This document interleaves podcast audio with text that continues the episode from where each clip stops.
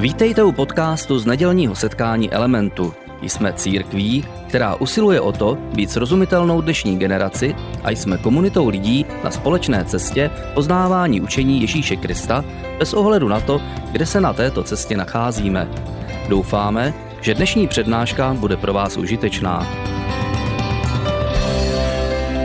Krásné dobré ráno dneska, vítám vás i já dneska osobně, jmenuji se Dita, jsem manželkou Lukáše, pokud byste byli dneska tady jako hosté a neznali jste mě, tak je možná na místě se představit. Jsem moc ráda, že dneska společně budeme pokračovat v třetím dílu naší série Prorocká imaginace. A nehledejte v tom názvu nic složitého, eh, je to skutečně celá série takových zamyšlení, které můžou být řečeny úplně samostatně, nemusíte slyšet první a druhý díl. A jsou to vlastně zamyšlení na ty obrazy starozákonního proroka, které můžeme najít v jeho knize a o kterém jsme si už dvě neděle vlastně něco řekli. A možná na začátek můžu jenom tak úplně lehce zopakovat, ale skutečně lehce, eh, co jsme si do této doby řekli. Knihy Jeremiáš se spousta i věřících lidí bojí, protože jim přijde depresivní a těžká na čtení. Není chronologická a její téma je skutečně těžké. Takže celou dobu eh, se budu snažit během té série pro vás otevřít nějaké nové cesty, jak byste tu, tuto knihu mohli číst a jak byste k ní mohli přistupovat. A já bych si přála, aby jako církev jsme skutečně Jeremiáše četli, aby jsme Bibli brali do svých rukou a možná nejen jako církev, ale i jako jednotlivci, aby Bible zdomácněla v našich rukou, aby z těch rukou potom přešla a zdomácněla i v našem srdci a zdomácněla i v našem myšlení. A uvědomuju si, že některé části Bible jsou složité a proto jsem se rozhodla tu výzvu uchopit a hovořit o tom srozumitelně a jednoduše, ale zároveň s tou hloubkou, kterou ten nadčasový Jeremiáš vložil do toho svého příběhu, do těch obrazů, do té imaginace, do toho, co Bůh mu dával pro jeho generaci, aby jim říkal. A v tom prvním díle jsme probrali vlastně takové dva obrazy. Ten první byl obraz man- mandlového květu a to je obraz, který vlastně hovoří o tom, že na konci každé zimy ta zima skončí a přijde jaro. A vlastně Jeremiáš tam mluví o naději a mluví v tom obrazu o nějaké obnově. A pak jsme v tom prvním díle také zmiňovali obraz vařicího hrnce, který v sobě má vařicí vodu a který je vyklopen vlastně na ten národ. A já se vám eh, říkala něco o tom, že ten hrnec je velmi negativní obraz. Vlastně znamená nějaký neodkladný trest, něco, čemu se ti lidé nemůžou vyhnout, prostě se to stane. Ale to pozitivní v tom je, že ten hrnec má dno. A každé zlo jednou skončí a každé zlo v našem životě má svoje dno. A to byl ten první díl. V tom druhém díle potom jsme se, nebo já jsem se snažila tu pozornost dát zase na něco jiného a všímali jsme si těch řečnických otázek, které vlastně Jeremiáš pokládá. A všímali jsme si toho, jak on pokládá ty otázky těm lidem a oni sami v sobě si na ně odpovídají, protože jsou to řečnické otázky, které vlastně zaznívají z úst Jeremiáše. A takovou hlavní, kterou jsem řekla v tom druhém díle, je, co se to s vámi stalo. Jeremiáš se jako dokola ptá tuhle otázku a říká, co se to s vámi stalo. A tím hlavním obrazem, tou imaginací, tím, co prorok vidí vlastně a předává tomu národu, je obraz mladé nevěsty. A my v tom videu, které jsme právě zhlédli, tak už některé ty obrazy vlastně vidíme. A vy jste tam viděli tu šťastnou nevěstu a o tom jsem právě mluvila v tom druhém díle, kdy jsem hovořila, kdy ten eh, prorok vlastně Bůh skrze něj se ptá těch lidí a říká, co se to s vámi stalo. Co se to stalo s tím vztahem člověka k Bohu, když jsme začínali tak, že jste byli jako mladá nevěsta, plná vášně a nadšení a nic pro vás nebylo vlastně těžké. A to je takové úplně krátké opakování toho, co jsem řekla. A více můžete dozvědět na našich webových stránkách, na podcastu. Pokud jste neslyšeli ty díly, tak si je klidně můžete otevřít. Je, je super, že máme tu možnost a můžete se k ním vrátit. Ale dneska bych chtěla vlastně plynule navázat třetím dílem a chtěla bych vlastně doplnit ty obrazy a chtěla bych mluvit úplně o dvou nových obrazech, které jsou taky velmi zajímavé a které by nás mohly z té Jeremiášovy knihy zajímat. A když se vlastně podíváme na tu knihu, a i minulý eh, týden jsem o tom hovořila, tak se na ní skutečně můžeme podívat jako na dialog, a jako na vztah. A vidíme Jeremiáše, který vlastně mluví o člověku jako o e, něčem křehkém, mluví o tom vztahu k Bohu jako o něčem křehkém. A my to někdy nechceme slyšet a nechtěli to slyšet vlastně ani ti lidé té Jeremiášovy doby a on jim říkal, člověk vlastně může mít falešné naděje, může si o sobě myslet různé věci, ale přitom je křehký a jeho tendence v srdci můžou být nebezpečné. A, a říká to vlastně Jeremiáš v takovém obalu. Uh, nebo ne o obalu, ale říká to v takovém, uh, jakoby v takovém obrazu, kdy, kdy my vidíme, že, že skutečně varuje a že hovoří o tom konkrétním vztahu člověka Bohu. A když se na Jeremiáše díváme, tak zároveň vidíme, že on nejenom, že varuje, jeho slova jsou hodně tvrdá někdy, proto je to tak těžké číst. Někdy jsou přímá, dlouho už s námi takhle někdo napřímo nemluvil, jeho slova jsou bez obalu, jeho slova uh, jdou prostě vždycky k tomu podstatnému, ale zároveň, a to je to, čím mě vlastně Jeremiáš fascinuje. Kdyby Jeremiáš neměl to, co teď zmíním, tak si myslím, že ta, u té knihy bych taky nevydržela. Ale Jeremiáš, i přesto, že je přímý, že konfrontuje, tak zároveň je tam takové velké ale. Vždycky zve k nějakému řešení. Vždycky otvírá nějakou cestu.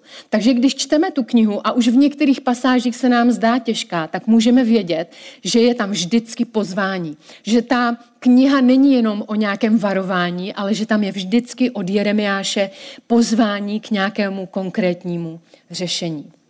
A dnes vlastně budeme hovořit o takových dvou konkrétních obrazech. Bude to hlína v rukou hrnčíře, viděli jsme to i na tom vstupním videu, hlína, kterou hrnčíř nějakým způsobem formuje a potom budeme hovořit o děravé cisterně. O cisterně na vodu, která vlastně nese vodu a je rozpukaná, neudrží a uniká z ní vlastně voda, symbol života. A oba ty obrazy jsou součástí každodenního života Jeremiášovy doby. E, jsou to obrazy, které se vlastně narodily v té rutině každodenního života e, toho národa. Jo, je, to, je to nějaký prostě hrnčíc, který pracuje s, pracuje s hlínou a je to nějaká cisterna, nějaká nádoba, do které se dává voda, která v té době Jeremiáše byla velmi, velmi vzácná a která která se vlastně schraňovala jako, jako vzácný obsah. A Jeremiáš vlastně mluví o cisternách, které jsou popukané a tu vodu, ten obsah ztrácejí. To jsou ty dvě imaginace, kterým se budu dneska věnovat. A když vlastně přemýšlíme o tom, co Jeremiáš říká v těch obrazech, tak můžu říct, že ty obrazy působí opravdu silně a když zapojíme svoji představivost, tak jsou silnější než čtené slovo. My dneska žijeme ve vizuální době a vlastně známe to, když se na něco díváme, že to na nás hodně působí, častokrát více než jenom psané slovo. A proto si myslím, že ta kniha by pro nás nemusela být vlastně tak těžká, že akorát potřebujeme uchopit ty obrazy a začít o nich přemýšlet.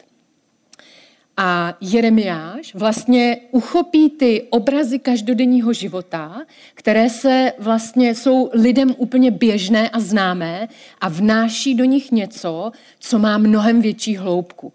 A nedělá to sám ze sebe, ale vlastně prorokuje slova, která mu Bůh posílá a Duch Svatý ta slova oživuje a dává do nich mnohem větší hloubku, než to, co lidé běžně vidí v té své rutině. Takže pojďme se podívat na ten začátek, na ten příběh eh, o Hrnčířovi. Eh, Jeremiáš vlastně přichází do toho domu, je tam poslán a dívá se na hrnčíře, jak dělá nějakou prostě keramickou nádobu. Je, pracuje v té dílně a pro Jeremiáše, jak už jsem mnohokrát teď zmínila, je to každodenní záležitost. Lidé hrnčíře mohli vidět. A protože my už dneska jako keramika je spíše ozdobná, já jsem si dneska sebou vzala tuhle tu vázu, kterou mám moc ráda, tak my častokrát o keramice uvažujeme o tom milém hrnečku na kávu nebo o té váze, do které dáváme květy, ale v Jeremiášově době to byla skutečně nádoba, do které se dával nějaký obsah a častokrát něco velmi vzácného. Voda, v poušti velmi vzácný obsah. Olej, velmi vzácný obsah pro Jeremiášovu dobu. A ten hrnčíš vlastně pracuje, Jeremiáš tam přijde a vlastně stává se to, co, o, o čem jsem před malou chvílí uh, mluvila, že do toho obrazu Bůh začíná vlastně dávat něco nadčasového a začíná do něj dávat ještě další obsah a to, co Jeremiáš vidí, se vlastně ještě prohlubuje. A Vidíme tam, eh, vidíme tam tedy toho, toho člověka nebo toho hrnčíře, který dělá tu nádobu. A když se podíváme na historii, uh, historii keramiky, tak keramika to je skutečně jako starý obor. Uh, ty první keramické nádoby jsou snad 17 tisíc let staré. Je to prostě opravdu, je to řemeslo, které s člověkem žije dlouhou dobu.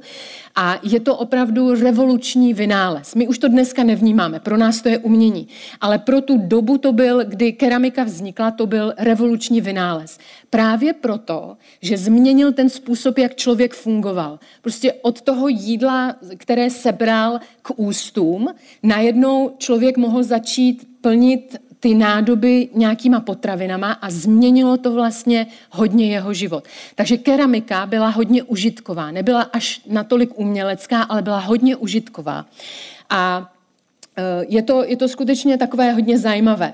A když potom čtete o těch kulturách, co pro ně keramika znamenala, tak můžete číst prostě v archeologických nálezech, k čemu se používala a jak, jak člověka eh, vlastně provázela. Můžete číst o Perzii, Mezopotámii, Řecku, Římu, vidíte tam prostě keramiku všude. Užitková keramika vlastně provázela člověka v každodenním životě. Nemůžu si odpustit, odpustit zmínku o České republice, kdy vlastně Nejstarší objevená keramická složka pochází z Čech a nevím, jestli jste to věděli, ale je to ta naše eh, věstonická Venuše, která byla nalezena někde na moravských polích a ona není vytesaná ze dřeva ani z nějakého klu, eh, eh, z nějakého klu mamuta, který by byl skolený někde na moravském poli, ale ona je z keramiky. A, a vlastně je to tak starý předmět, který my dneska objevujeme a, a je právě z keramiky, o které si budeme dneska povídat. Takže vidíme Jeremiáše v obyčejné dílně, vidíme ho, jak tam přichází a jak se dívá. A najednou Jeremiáš začne hovořit a říká, Bůh je jako ten hrnčíř. Bůh chce formovat náš život. On chce, aby my jsme byli nádoby, které mají nějaký obsah, který mají vzácný obsah a chce nás vyformovat ke svému záměru. A, a teď se prostě Jeremiáš dívá a začne hovořit a ten obraz vlastně lidem přináší a říká skutečně takovou tu starou pravdu, která je vetkána do celého příběhu Bible. Bůh má záměr na našem životě. Bůh nás chce tvarovat. Bůh nás, nám chce dávat nějaký tvar, nějaký obsah. A Jeremiáš právě s tímto přichází a vlastně dává ten obraz lidem do hlavy. Říká, to je víc než jenom hrnčíř v nějaké dílně, to, je, to má mnohem větší význam. A potom v tom domě se ta scéna změní a Jeremiáš vlastně vidí toho hrnčíře, jak se něco pokazilo, ten hrnčíř není spokojený a začne tu hlínu vlastně tlačit zpátky do té hroudy a začne měnit ten tvar a začne ji znova vlastně tvarovat úplně v jinou nádobu.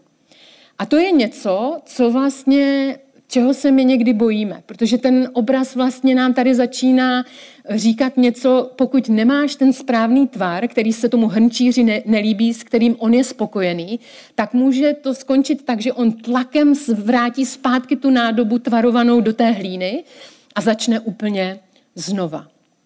A Jeremiáš říká, to je boží pohled na člověka. Bůh tě chce formovat a má s tebou záměr. A ještě v Jeremiášově osobním příběhu to mělo ohromný dopad, tenhle ten obraz, protože ještě dříve, než ho Bůh povolal, tak mu řekl o něm tuhle tu jednu krátkou zmínku, kterou najdeme v té úplně na začátku té knihy. A Bůh říká, ještě dříve, než ses narodil, jsem tě formoval. Už od lůna tvojí matky jsem na tobě pracoval, už jsem na tebou přemýšlel, už jsem měl v hlavě ten tvar, který ti chci vtisknout. A Jeremiáš to poslouchal a formovalo ho to. Je to skutečně zajímavé, protože kniha Jeremiáš nemluví o tom, co při jeho početí dělali jeho rodiče, ale mluví o tom, co při jeho početí dělal Bůh. Už od početí jsem tě začal formovat. Už od toho okamžiku jsem měl v hlavě nějaký tvar. A Jeremiáš říká, ano, Bůh se dívá na člověka jako na toho, který má mít nějaký obsah, který má nést boží přítomnost. A potom Bible tenhle ten obraz vlastně celý uh, rozvíjí a říká, člověk je ten, který má nést boží obraz. Člověk je ten, který má nést třeba boží moudrost ve svém životě. Člověk je ten, který může nést boží světlo ve svém životě. Člověk je ten, který může nést boží slovo ve své mysli nebo ve svém srdci. Takže Jeremiáš přináší velmi drahocený obraz a v té prorocké imaginaci nás vrací k něčemu podstatnému a říká, člověk je jako nádoba. A ta nádoba má, má nějaký smysl, má nějaký tvar, má nějaký záměr, má mít nějaký obsah. A Jeremiáš vrací ten národ, který byl úplně bez, bez a který se úplně zatoulal a který vlastně nevěděl, co je jeho záměrem a který zapomněl na to, co s ním Bůh měl původně v plánu. A mně to přijde jako úžasný, úžasný obraz. A ještě o to víc v tom vidím naději, protože si říkám, takže pro, pro Boha není problém, když se něco pokazí v mém životě. On to možná tlakem vrátí zpátky, ale znova začne tvarovat něco nového. A to je obraz, který vlastně původně bychom se ho mohli bát a říct si, jo, to, to je nepříjemný, výchova je nepříjemná, ten tlak je nepříjemný, ale Bůh tím vlastně dává najevo, já se nebojím začít znova, když se něco pokazí. A my se někdy bojíme začít znova. My se bojíme od, odložit nějaký prostě špatný tvary ve svém životě, ale Bůh se toho nebojí. A Jeremiáš říká, pamatujte na to, že Bůh je, je skutečně takový, že to nevzdá, že je kreativní, že to možná zatlačí zpátky, ale vytvaruje ten původní obraz nebo ten tvar do nás. A Jeremiáš zdaleka není první, který to použil. My už vidíme například Mojžíše na začátku Bible, v těch jeho knihách, v těch jeho spisích, kdy on říká podobnou věc. Bůh vás učinil svým národem, vy jste jeho děti, vy jste ti, na kterým mu záleží a on vás chce vychovávat. A v Deuteronomiu Mojžíš říká tomu izraelskému národu, on říká, vězte tedy ve svém srdci, že jako člověk vychovává svého syna, tak hospodin tvůj Bůh vychovává tebe. To je úplně stejný obraz, který nám přináší Jeremiáš. Bůh nás tvaruje. Bůh chce být přítomný v tom tvarování. Nerozumím tomu a je to skutečně tajemství, eh, když Bůh říká, už jsem tě tvaroval a formoval ještě předtím, než jsi se narodil. Nevím, co si o tom mám myslet, pro mě to je v té krabičce tajemství, ale určitě vím to, že od prvního mého dechu až do toho posledního Bůh chce být přítomný v mém životě a formovat mě. Není to jenom v dětství, není to jenom v dospívání, ale od prvního do posledního dechu má zájem na to, aby ta moje nádoba byla krásná a aby byla užitečná. A když se s ní něco stane, tak on ji může slepit, on ji může napravit, on může ještě něco s ní v těch jeho podivuhodných rukou něco udělat. A Bůh skutečně s námi může udělat podivuhodné věci. A my křesťané někdy zůstáváme u toho, že, že říkáme, my chceme mít Bohu uh, užiteční. Ale myslím si, že to v tom obrazu u Jeremiáše jde dál. Bůh chce, aby tvůj život byl i krásný. Aby byl i krásný. A tyhle ty věci vlastně nás můžou provázet skutečně celý život. A lidé, ta reakce v Jeremiášově době je zaznamenána v 18. kapitole. Uh, oni mu samozřejmě nenaslouchali. Oni chtěli žít tak, jak chtěli, oni nechtěli ten tlak, oni nechtěli začínat, prostě nechtěli měnit některé věci a, a říkali, jsou to marné řeči Jeremiáši, jsou to prostě nějaké abstrakce, eh, nechceme to poslouchat, nechceme se podle toho zařídit, chceme si jít prostě vlastní cestou. A tak jako ten hrnčíř byl Bůh vlastně postaven do té role, kdy musel začít s tím národem znova. A my víme z té jeho historie, že, že bylo všechno zničeno na to, eh, co, v co oni doufali. A musel tam být nějaký restart. A některé věci v našem životě musí mít tvrdý restart. Není možné s tím tvarem, s tím obsahem cokoliv dělat. Musí mít tvrdý restart. A k tomu my někdy potřebujeme milost, aby jsme byli ochotni to slyšet, že některé věci v našem životě potřebují umřít, potřebují tvrdý restart. A Jeremiáš tyhle ty slova neúnavně říkal lidem a oni neúnavně je nechtěli slyšet. Jeremiášova slova mi připomínají uh, básníka, kterého jsem četla, George Herberta. A on říká, někdy se naše nejlepší životní okamžiky odehrávají na hřbitově zmařených nadějí, v pustině nenaplněných očekávání, poté, co jsme se vzdali všech našich předpojatých očekávání. On říká velmi podobnou věc. Někdy něco musí skončit. A tam, kde něco končí, to může být úžasný vlastně restart. To může být eh, moment, kdy začne úplně něco nového. Nemusíme se toho jenom obávat. Můžeme mít naději, že v restartu můžeme přijít ještě k lepším věcem. Bůh je Bohem nových šancí a začátků, ale musí se ten starý tvar nějakým způsobem zbortit. A Bůh s námi má neskutečnou trpělivost. Jeremiáš, eh, když káral ty lidi a když k ním mluvil, tak primární jeho eh, emoce nebyl hněv, ale byl to soucit. On častokrát plakal. A, a vlastně tím nám připomínal tu, tu boží stranu, ten boží charakter, že Bůh je ochotný a je trpělivý s námi uh, milostivě začít znovu. Není to v hněvu, ale je to v milosti. A Bůh s námi má mnohem větší trpělivost, než kterou mu přisuzuje naše vina, kterou cítíme, nebo náš strach. Bůh s námi má mnohem větší trpělivost a chce s námi pracovat, mnohem větší, než nám připouští náš strach nebo naše vina v našem životě. My se někdy před Bohem cítíme vini, anebo před ním utíkáme, protože si říkáme, to on nemůže být tak trpělivý, protože ani sami my se sebou nemáme tolik trpělivosti. A pokud si pamatujete na ten první obraz exilu z, první, z prvního dílu, tak eh, Jeremiáš tam mluvil o skupině lidí, která byla odvlečena do toho hrozného exilu. A když se z něj vrátili, tak Jeremiáš o těch lidech říká tato slova. On říká, říká ti lidé se z toho nehostinného exilu vrátili vychovaní, zušlechtilí, jejich srdce bylo proměněno a oni se stali symbolem života. A to je pro nás něco nepochopitelného, že by se nám mohlo dařit někde, kde to je na, na první pohled strašný. To je pro nás těžký koncept, který musíme, nad ním musíme přemýšlet a potřebujeme ho vlastně pochopit. A někdy potřebujeme Ducha Svatého, aby nám dal skutečně srdce, které je nastavené na to formování. Aby nám dal lásku k disciplíně, aby nám dal lásku k výchově. Aby jsme se sami sebe viděli jako děti, kteří potřebují od nebeského Otce vychovat. A pokud jste v elementu nějakou dobu a prošli jste třeba vodním křtem, tak pokud jsem já vedla tu vaši přípravu k vodnímu křtu, tak teď se mnou můžete potichu šeptat větu, kterou říkám na každé přípravě k vodnímu křtu.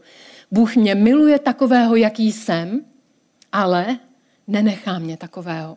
K Bohu můžu přijít takový, jaký jsem, ale nenechá mě takového. A celý nový zákon se věnuje téhleté eh, Jeremiášově imaginaci, tomu obrazu. A autoři nového zákona se znovu a znovu vrací k boží výchově. Eh, například v Židům ve 12. kapitole. Tam autor té knihy říká, podvolujte se jeho výchově. Mluví do církve a říká, podvolujte se jeho výchově. Bůh s vámi jedná jako se svými syny. Byl by to vůbec syn, kdyby ho otec nevychovával? Jste-li bez takové výchovy, eh, jaké se dostává všem synům, pak nejste synové, ale cizí děti. Naši tělesní otcové nás trestali a přece jsme je měli v úctě. Nemáme tedy být mnohem více podáni tomu otci, který dává ducha a život. A pak říká, přísná výchova nám nikdy nebývá pochuti a vyvolává v nás odpor. Kniha Jeremiáš klasická reakce lidí na Jeremiášovo varování. Když je vracel k Bohu a vracel je k tomu tvarování a k té výchově, tak jim to bylo odporný. A oni předtím utíkali a nechtěli se tomu poddat. Nebylo jim to pochuti. A tahle ta věc je člověku zůstává. To není otázkou naší nebo Jeremiášovy doby. A tady můžeme skončit s tím obrazem té nádoby, protože si myslím, že jsem o něm řekla už dost. A můžeme se posunout tomu druhému obrazu, k té děravé cisterně. A to je obraz, který má v sobě stejnou myšlenku. E, lidský život jako nádoba, která nese nějaký obsah. V tomhletom případě vodu, zdroj života. Pro Jeremiášovu kulturu neskutečně vzácný obsah, pokud nádoba nesla vodu. Takže vidíme boží pohled na člověka už po druhé jako na nádobu. A Jeremiáš ve druhé kapitole vlastně cituje boží slova tomu národu a říká, vy jste mě opustili, pramen mých eh, živých vod a vykopali jste si své roz, rozpukané nádrže, ze kterých voda vyteče. A Jeremiáš používá ten obraz té puklé nádoby nebo cisterny nebo nádrže, ať už by byla někde zavěšená jako ve videu nebo zakopaná někde v zemi, tak jak se to dělalo. Je to prostě nějaká nádoba na vodu, která praskla a ten obsah z ní vytéká, ten život z ní vytéká. A Jeremiáš říká, máte problém, protože ta vaše nádoba praskla a něco z ní vytéká. A není to něco, ale je to život, je to zdroj života. A v minulém díle jsme si říkali, že e, člověk je křehký právě proto, protože zapomíná na Boha, zapomíná na to, co Bůh může v jeho životě udělat, zapomíná na to, co udělal v jeho životě a vlastně zapomíná na Boha jako takového. A dneska bych k tomu zapomínání chtěla přidat ještě jedno slovo, jedno sloveso, které Jeremiáš vlastně říkal a před kterým varoval, a to je rozptilování. Nejtvrdší slova v knize Jeremiáš jsou k lidem, kteří rozptilovali lidi od té boží výchovy kteří říkali, to je v pohodě, dělejte něco jiného, nemyslete na to, že se na nás žene nějaká katastrofa, tomu se nějak vyhneme. Nejtvrdší slova v té knize patří lidem a bohužel to bylo i kněžím, kteří patřili vlastně mezi, mezi vůdce v tom náboženském životě. A Jeremiáš jim říká ty nejtvrdší slova a říká, vy rozptilujete můj lid, vy, vy ho rozptilujete a říkáte, že se nic neděje, a oni jdou mezi tím do záhuby. Oni ztratili v té svojí nádobě ten zdroj života. Oni ho prostě nemají. On vytek, on utíká. Je to nedostatečné. A Jeremiáš říká, rozptýlení je ohromný problém. Rozptýlení je něco, co nám může ublížit. A možná na závěr toho dnešního dílu bych chtěla říct příběh, který je o takovém jednoduchém rozptýlení. Většina z nás nemá úmysl, nejsme zlí, nechceme odcházet od Boha. Ale někdy se nám stane, že se rozptýlíme. Že se nám připlete něco do cesty, co, co nás rozptýlí. Někteří z nás chtějí jít za tím povoláním, které Bůh pro ně má ve svém životě. Chtějí vlastně udržet ten tvar, který do nich Bůh vtiskl, ale je to právě rozptýlení, před kterým i Jeremiáš varuje, které je tak nebezpečné. Takže pojďme se podívat na jeden příběh, který jsem eh, na závěr připravila a který pochází z této knihy Nedosažitelné prvenství. A ta kniha je vlastně o mladém muži, o Kolinovi, který se rozhodl, že projde Antarktidu eh, s takovými sáněmi, na které dá všechno, co je důležité k tomu, aby přežil a přejde vlastně kontinent Antarktidu a udělá to bez jakékoliv pomoci. Prostě vlastní silou bude mít všechno k přežití na takových saních a, a půjde vlastně tou pustinou a půjde, bude to prostě takový jakoby pro něj fyzický a heroický, psychicky náročný uh, pochod. Asi 1500 kilometrů. A možná si říkáte, jak já jsem přišla k takovým, takovým, takovým, takový, takovýmu sportovci. Jo? Si říkáte, takovýhle příměr, Dita, nevypadám na to, že chodím na crossfit, nesleduju žádný prostě ultramaratonce, jak běhají po světě nebo zdolávají Mount Everesty, ale v upoutávce na tuhle tu knihu mě Colin eh, zaujal jednou věcí, ani ne tak prostě tím sportem a jeho fyzičkou, ale jednou se v té Antarktidě rozbrečel, protože měl prostě blbej den a, a začal brečet a protože bylo něco mezi minus 50, minus 60, tak ty jeho slzy okamžitě začaly se měnit v led a padaly na zem a on si řekl, to je hloupý tady brečet, tady už je dost vlastně ledu, proč já bych vyráběl tím brečením ještě další led. A mě to strašně rozesmálo. A pak jsem byla v několika životních situacích, kde se mi chtělo brečet. A říkala jsem si jako Colin, no tady brečet nemusím, tady dost ledu je. A když každá ta moje slza, která spadne jako led zmražený tady na tuhle tu půdu, tak už to není potřeba. Takže to je takový můj jakoby side story. Nicméně ohromný výkon, krásný prostě výkon, který uh, ukazoval na to, jak šel o samotě v nehostinných podmínkách. A přichází to do jednoho takového momentu, kdy on se chtěl najíst a vytáhl si svačinu a vlastně uh, vytáhl si svačinu, začal jíst. Bohužel nemám ten jeho pitlík, prostě to byl takový speciální pitlík na vysokoenergetickou tyčinku, tak já jsem vzala obyčejný, co jsem našla někde. A Vzal si ten pitlík, jedl, myslel na svého otce, který prostě miloval přírodu a lezli spolu po horách a ten otec mu vždycky říkal, jako Koline, když skončíš v přírodě jíst, tak všechno zbal, nic nikde nenechávej, aby po tobě prostě nezbyl žádný bordel ekologický. A Kolin jedl a ten sáček mu vlastně vylítl a on si říká, no to nemůžu udělat. Táta mi vždycky říkal, prostě musíš to po sobě uklidit. Úplně bez jakéhokoliv uvažování se rozběhl a začal chytat vlastně ten, ten sáček, který lítal, protože na Antarktidě na těch pláních jsou ohromný větry. A úplně zapomněl, že vlastně v té půdě jsou v tom ledu různé díry, praskliny, že to vůbec není jako jednoduchá věc a že vlastně člověk potřebuje uvažovat o tom, kam chodí. Ale on jediné, co viděl, byl ten plastový sáček a tak k němu běžel. A já už si ani nepamatuju, jestli ho chytl nebo ne, ale pamatuju si v tom příběhu ten moment, který mě ohromně oslovil. Najednou si uvědomil, co udělal, že se vzdálil od těch saní, kde měl úplně všechno, kde měl ohřev, jídlo, náhradní uh, boty, náhradní oblečení, otočil se a díval se z dálky na ty sáně, které vlastně znamenaly pro něj život. A, a v tu chvíli, a to jsem vám říkala v tom druhém díle, že někdy Duch Svatý přijde k nám a, a použije něco a oživí uh, tu, vlastně ten obraz.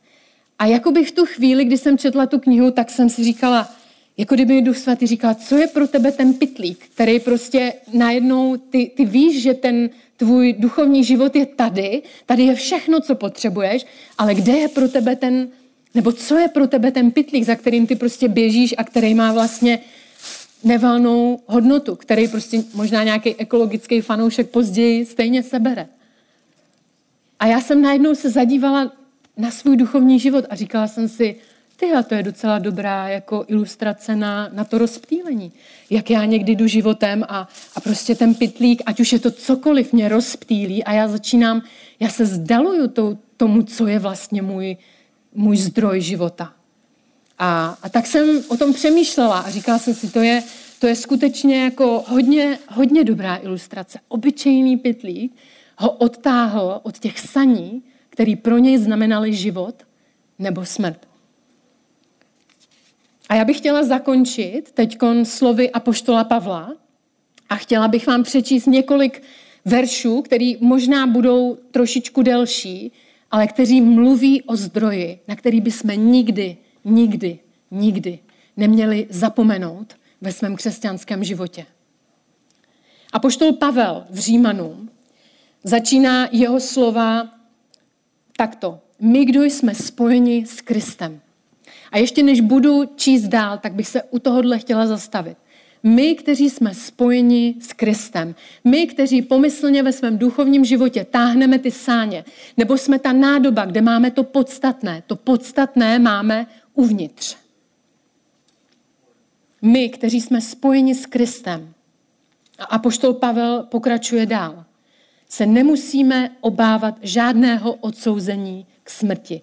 Vždyť způsob života, jaký při nás uskutečňuje oživující duch skrze naše spojení s Kristem. Náš způsob života, který zahrnuje práci Ducha Svatého a spojení s Ježíšem Kristem, nás vymanil ze zákonitosti hříchu a smrti. Minulý týden jsem říkala, pokud jdeš za Bohem, tak se dáváš na stranu života, protože Bůh nenávidí smrt. A pokud my jsme spojeni s Kristem, oživuje nás Duch Svatý, tak nás to vymaňuje ze zákonitosti hříchu a smrti. A zákon nás sice mohl předtím varovat, ale nemohl nás předtím uchránit. Minulý týden srdce kamenné a srdce masité. Znovu vidíme Jeremiáše. Proto Bůh poslal svého syna Ježíše Krista, aby se stal člověkem a byl pokoušen k neposlušnosti. Tak to odsoudil hřích tam, kde nejvíce působí, tedy v lidské přirozenosti. Tak můžeme i my Ježíšovou zásluhou splnit požadavky zákona, když nepodléháme tomu, co chce tělo, ale jsme vedeni duchem. Jestliže někdo žije podle své přirozenosti, je ovládán sobeckými touhami. Žijeme-li však, žije, žije-li však v někom boží duch, je jim také usměrňován. Vlastní touhy vedou ke smrti. Duch boží však dává život a pokoj. Ti první nemají Boha příliš v lásce a protože je jim nepříjemné a jeho zákony nepřijatelné. Takoví se Bohu ovšem nemohou líbit. Ale vy, jestliže Boží duch ve vás působí, jste vedeni k docela jinému životu. Patříte-li opravdu Kristu, nemůže to být jinak. Z vlivu zla se vaše tělo vyprostilo Kristovou zásluhou. Jeho bezúhonost vás, vám teď zprostředkovává život, vyvěrající z jeho ducha. A tento duch, jenž vzkřísil z mrtvých Ježíša, Ježíše Krista, vzkřísí i vaše smrtelné tělo, pokud jej v sobě necháte sílit a vládnout. Kdo patří Bohu, má neochvějnou jistotu věčného života.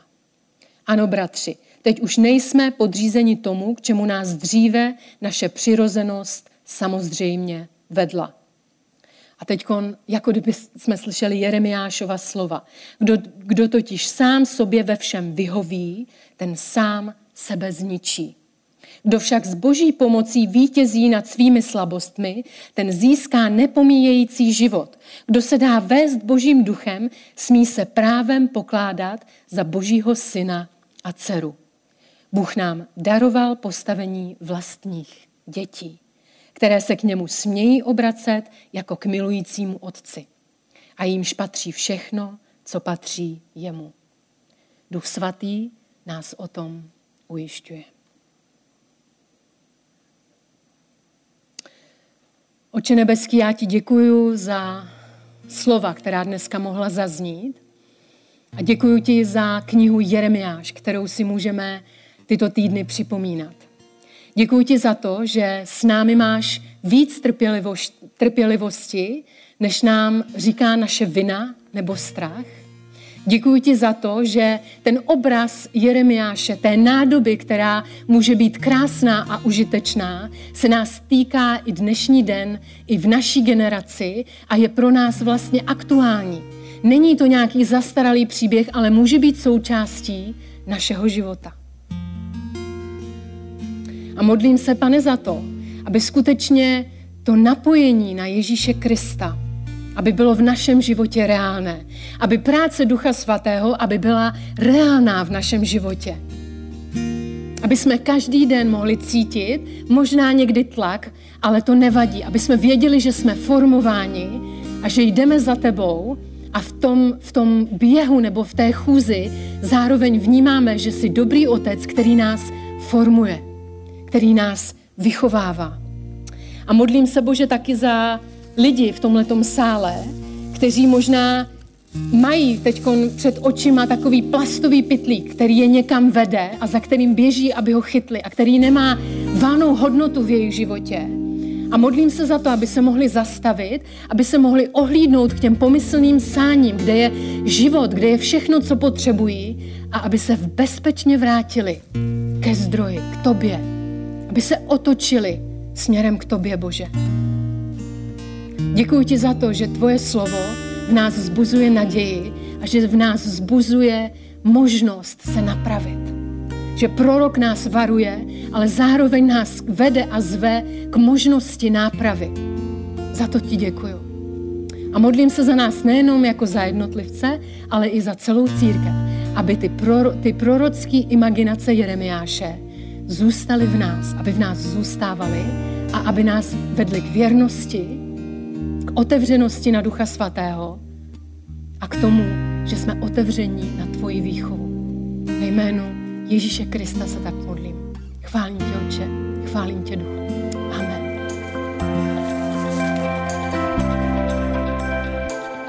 Děkujeme za poslech přednášky z nedělního setkání Elementu. Budeme rádi, když nás navštívíte také naživo, a to každou neděli od 10 hodin ráno v kině Biocentrál v Hradci Králové. Být na místě přináší větší zážitek, výbornou hudbu a přátelskou atmosféru. Více informací o našich aktivitách najdete na webu element.cx nebo na Facebooku Element Hradec. Těšíme se na vás.